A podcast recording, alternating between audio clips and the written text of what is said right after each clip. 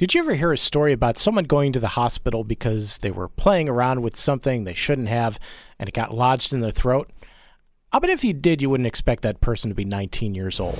This is the greatest story ever podcast. There comes a time when all the cosmic tumblers have clicked into place and the universe opens itself up for a few seconds to show you what's possible. With Keith Conrad. You know, everything is not an anecdote. You have to discriminate. Here's a good idea have a point. It makes it so much more interesting for the listener. James Kinder of Jacksonville, Florida is someone I might want to talk to in the future. See, James went to his local Circle K store, bought a, a million dollar scratch off ticket. He must do that a lot because rather than actually scratching it off, as one does with scratch off tickets, he put it on his fireplace and left it there for several weeks. Finally, he noticed it there while he was doing some cleaning around the house and decided to give it a scratch. Turned out to be worth a million dollar top prize. Kinder chose the lump sum option for his winnings, taking home $790,000. So I feel like there are a couple of life lessons here. Don't put things off and make sure you clean your house regularly. My guest today can help you find a house if you're in the Chicago area, whether you suddenly have $790,000 or you have an actual budget to work with.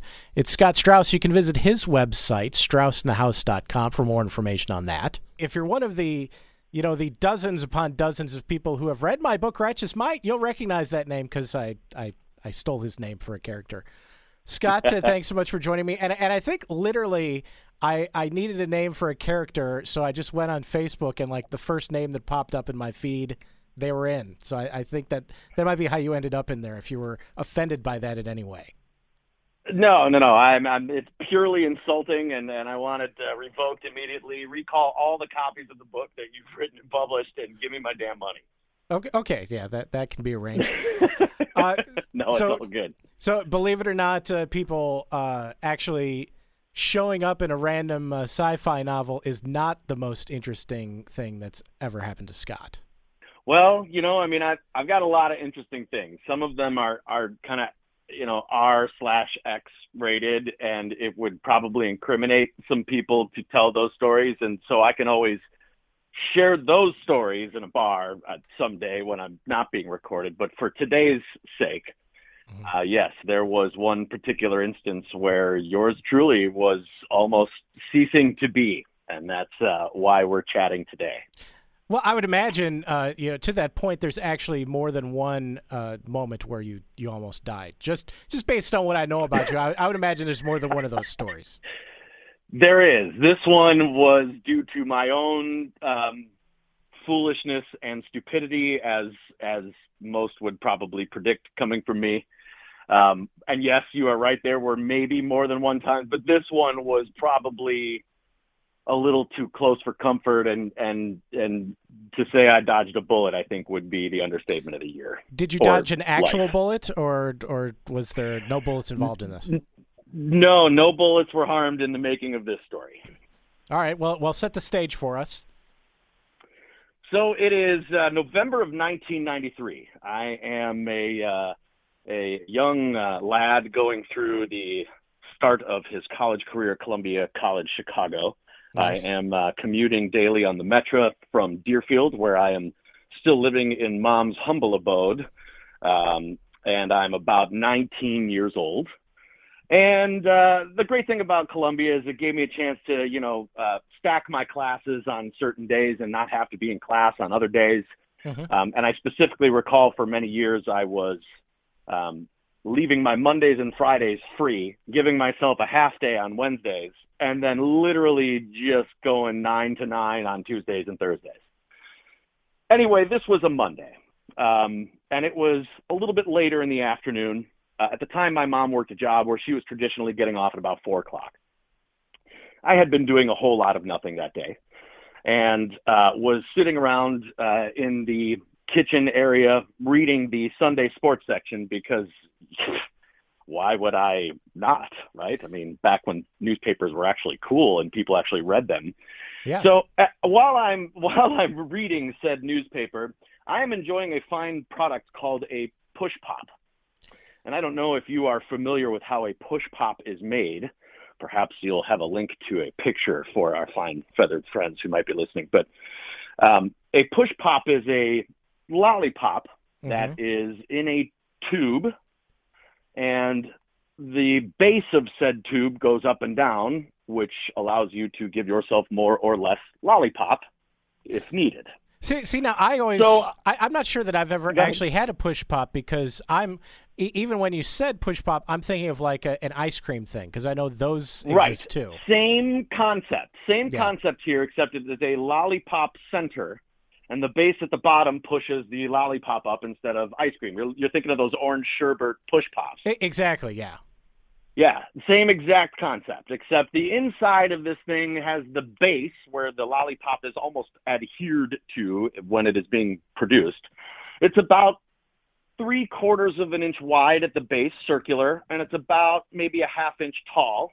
And then it's got a little peg that pushes out from the upper side on the inside where the lollipop adheres to hmm and that's pretty much the base that controls whether the push pop goes up and down. Anyway, so I'm reading my sports section and I'm going through my stuff and I'm you know reading about how much the Bears suck and you know how Wait, much the Bears Cubs sucked are back going to have to wait to win a World Series.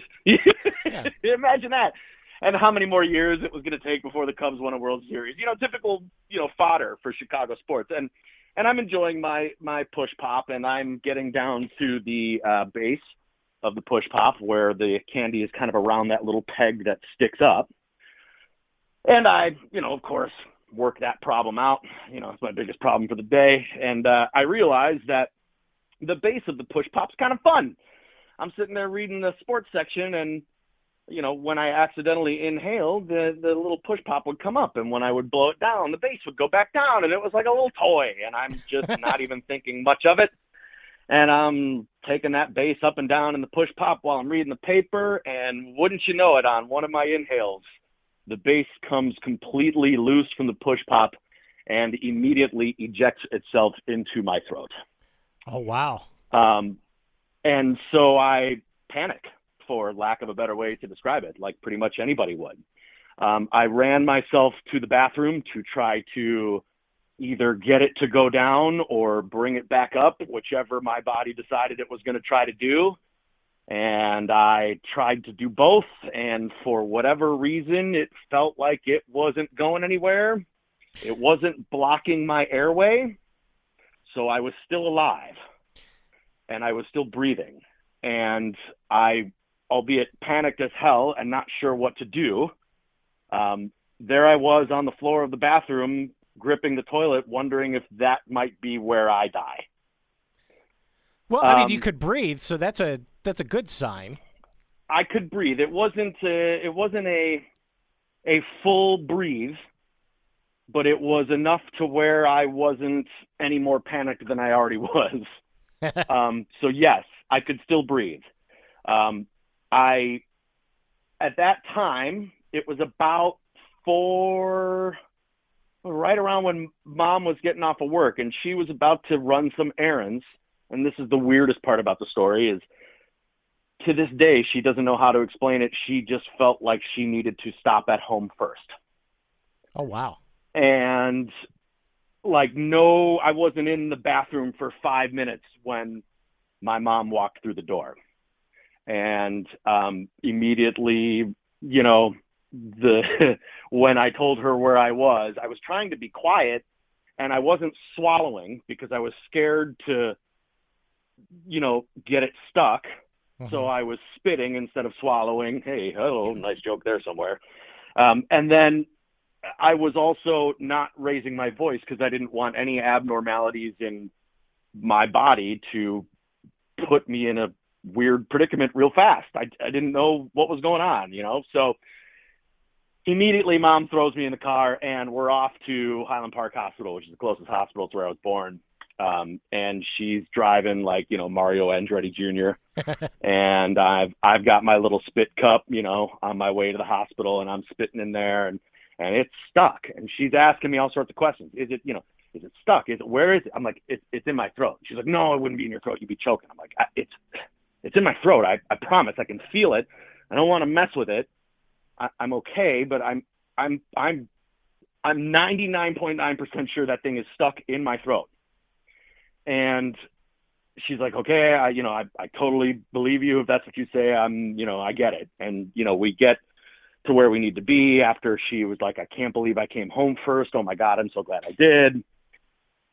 Long story short, too late. We get to the hospital and we go to check in. And the emergency room nurse, you know, sees us walk in. What's your emergency? And my mom looks at me and I'd say, I have an object currently stuck in my throat. And I'm scared that at any shift in time, it's going to block my airway and I'm a dead man. First of all, I would imagine that that's probably something that they they run into a lot in the emergency room, but probably with not with a 19 year old. Well, not only not with a 19 year old, but also probably with different results. If someone is asphyxiating on a you know object of some kind, they're probably not coming in to tell their story. True. They're probably coming in, you know, out cold, getting rushed in on a gurney. You know, I mean, there could be a million different ways this scenario goes. A, a choking victim doesn't just walk in calmly to tell everybody what's going on. Mm-hmm. Um, and so I I speak to the lady behind the desk and I said, you know, I, I have an object. You know, there's there's a problem. It's an emergency. And and she's like, oh, honey, if you had an object in your throat right now, you we would know. It, you're probably just feeling like a phantom from when it passed. It's probably slid down your throat. You're okay, but we'll check you out. And I, and I calmly said, because I, I don't want to make myself antsy or do anything to myself to make this thing worse. I, I was like, ma'am, you're, you're mistaken. It is absolutely 100% in my throat. I can feel it and it's not a phantom thing. It's there. It hasn't passed. It is lodged in my throat in a manner that it needs to be removed. And she says, "Okay, you know, I'm I again, I doubt it, but we'll go ahead and, you know, we'll have you take a seat and and we'll start to figure this thing out." And at this point, I could tell she didn't think I was for real. She didn't think that I was accurate in the way I was describing what was happening. And I didn't want to scream. I mean, I wanted to scream, but I didn't want to like start choking because I'm screaming at this bimbo who's not listening to me. So I look to my right, and there is a gigantic dictionary sized yellow pages sitting on the counter.